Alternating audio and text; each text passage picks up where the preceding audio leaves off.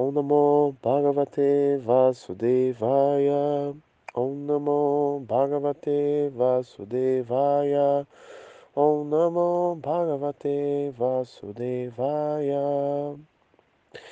Então, nos versos anteriores, Krishna iniciou a sua explicação dando uh, uma explicação geral sobre a natureza da alma, né, sobre a natureza, sobre a existência da alma, a parte do corpo e da eternidade da alma e do fato da alma não morrer quando o corpo morre.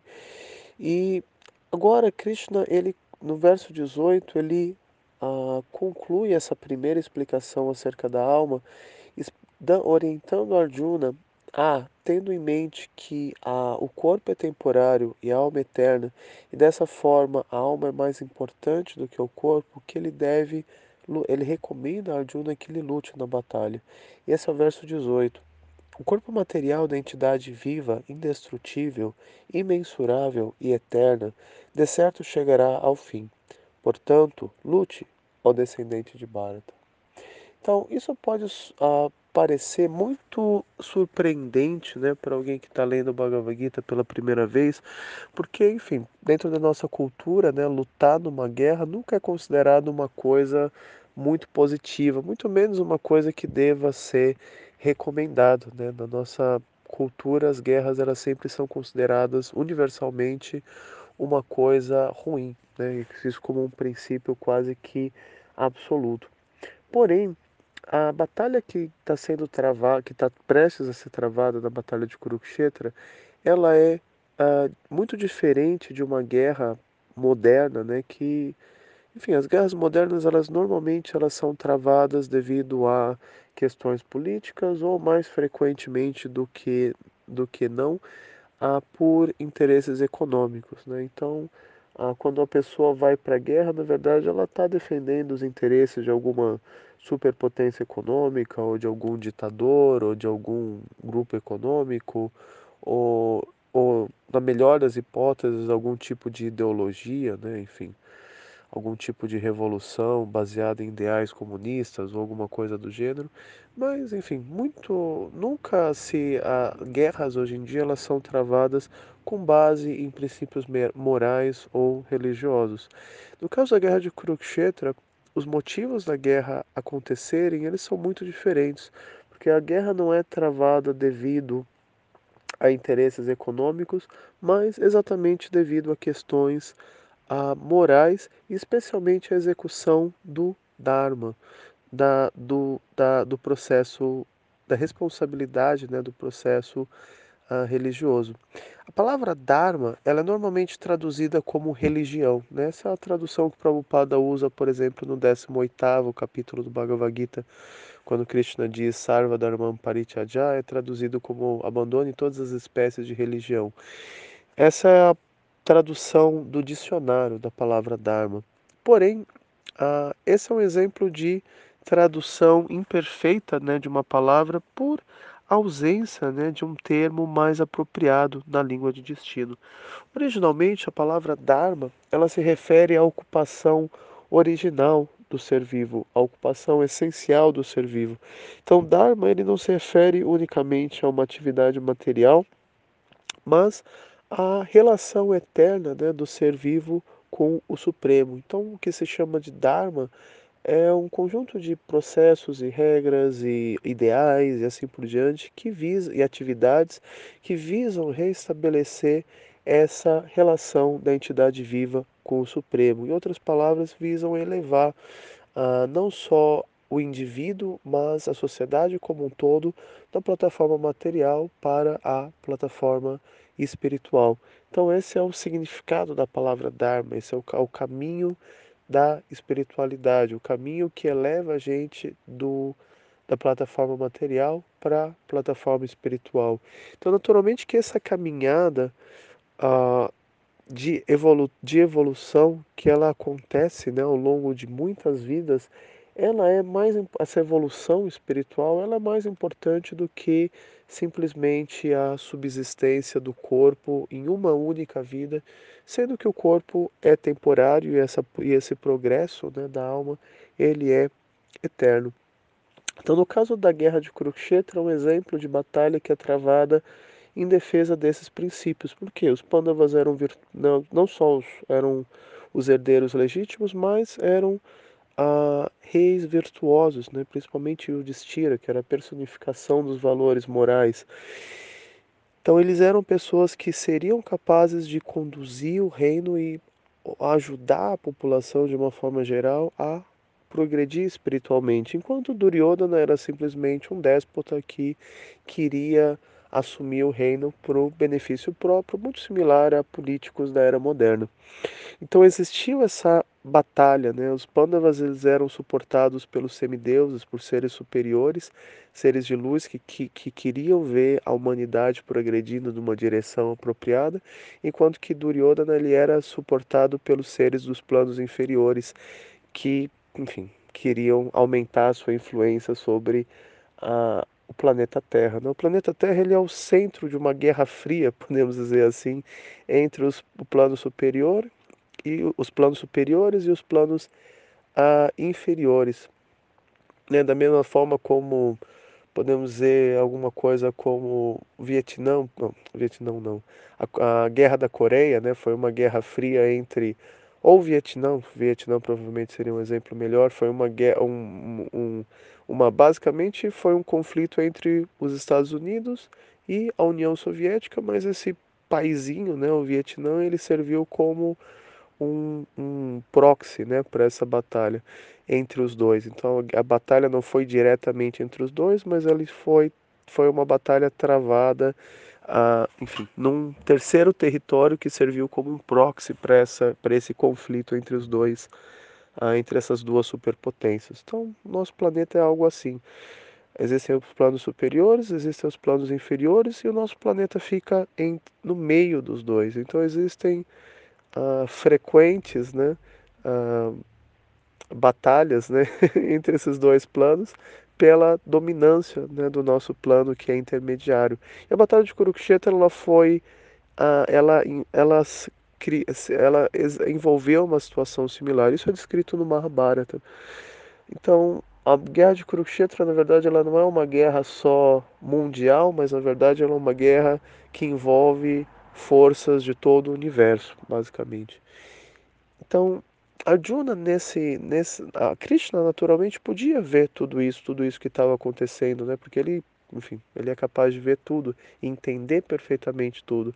Porém Arjuna não tinha uma visão tão uh, tão longínqua quanto a visão de Krishna. Então Krishna compartilha essas informações com Arjuna e ele afirma para Arjuna que Apesar de todos esses argumentos que Arjuna ter usado até o momento serem muito válidos do ponto de vista moral, porém, do ponto de vista tendo em vista né, esse, esse conhecimento da imortalidade da alma e do entendimento mais profundo acerca dos valores religiosos, que esses argumentos não, tão, não são tão fortes assim.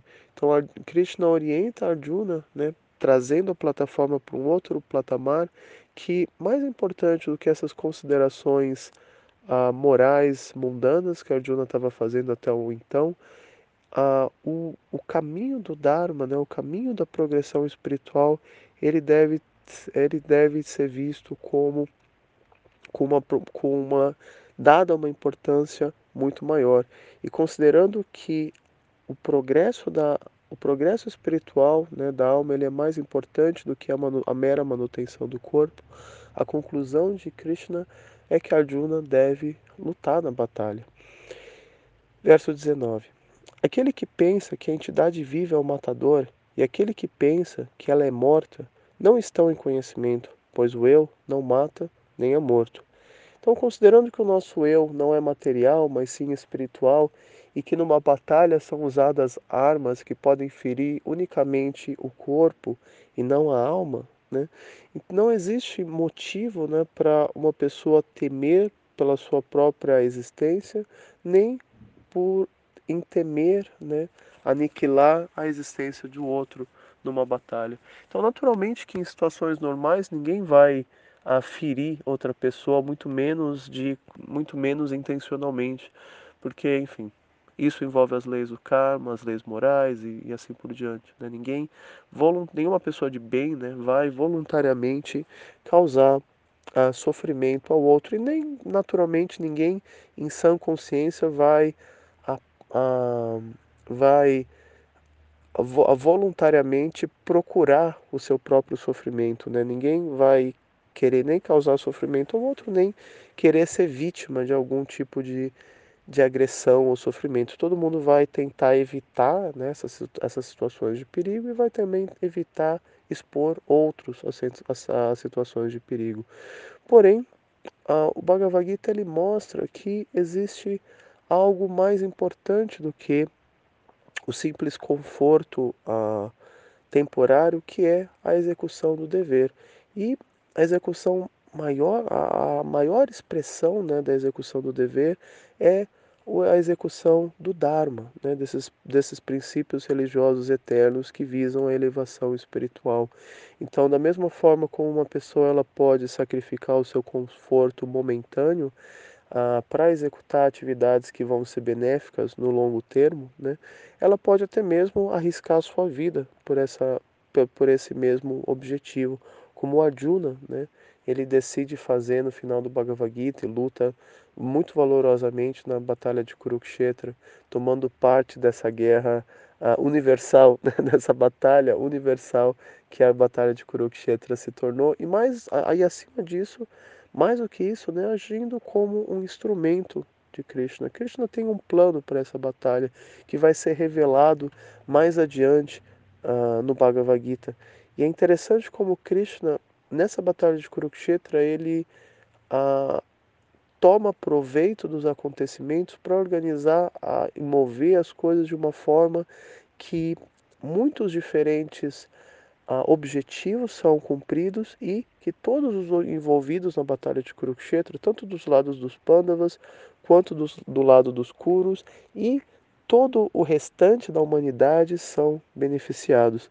Então, só Krishna pode criar uma situação em que os dois lados da batalha saem ganhando, né? Imagina, você tem uma guerra e todos no final da guerra saem ganhando, né? Os que ganham, os que ganham, os que perdem, os que sobrevivem, os que morrem, enfim. Só Krishna é capaz de fazer um argumento, um, um, um um arranjo como esse. Né? Normalmente numa guerra alguns ganham e outros perdem, e em muitas situações ninguém ganha, né? todos perdem. Mas a guerra de Kurukshetra foi uma situação em que todos acabaram saindo ganhando no final.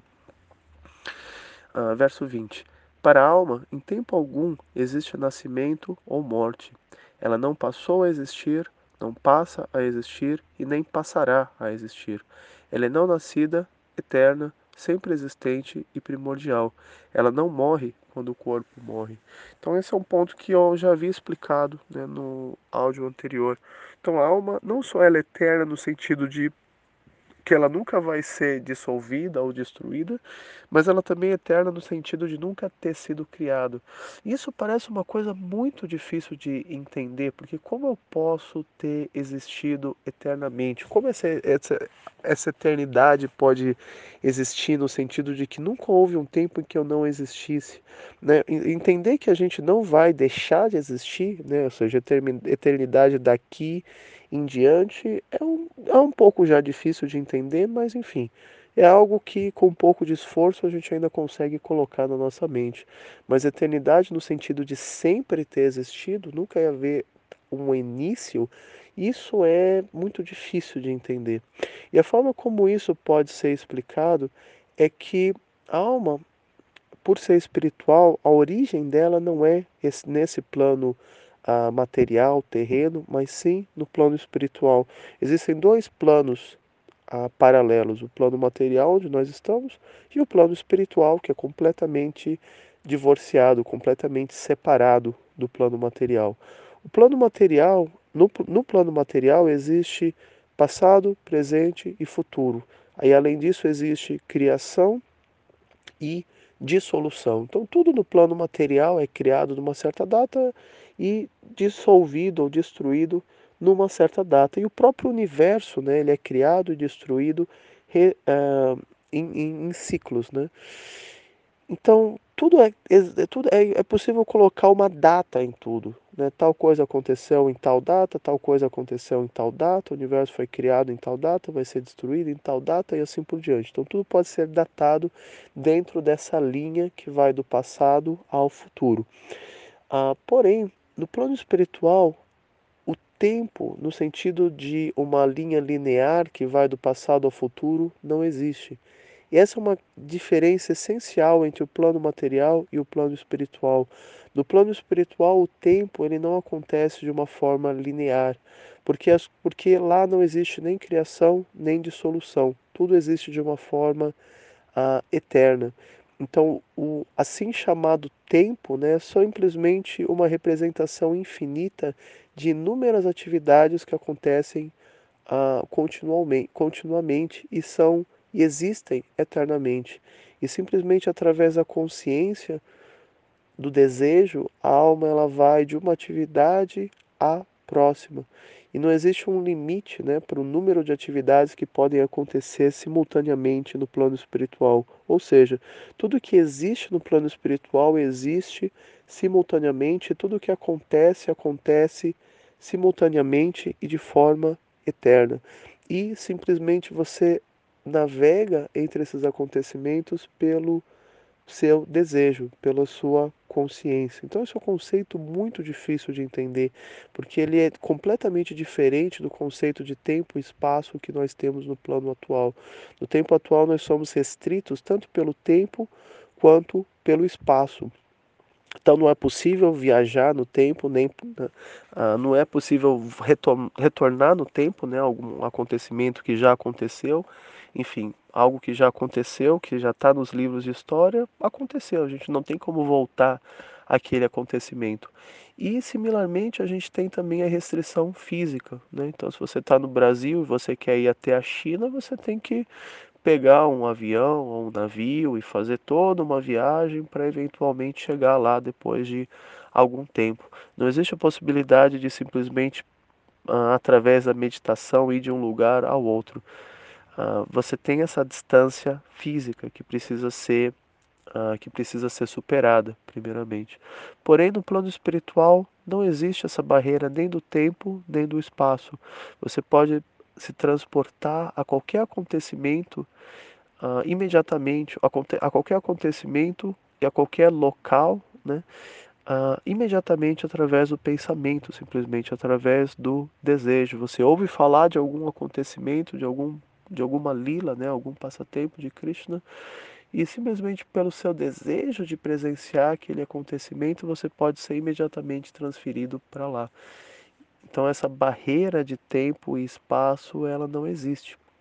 Então essa é uma diferença fundamental no plano espiritual para o nosso plano material e que é muito difícil para nós entendermos porque nós não temos aqui ah, essa experiência da eternidade. Nós vivemos numa dimensão completamente diferente que opera com, com regras físicas completamente diferentes e por falta de dessa experiência, né, é muito difícil para nós entendermos. Porém, pelo menos intelectualmente, né, pelo menos uh, filosoficamente, a gente deve ter em mente essa a diferença fundamental entre o corpo e a alma. A alma é eterna.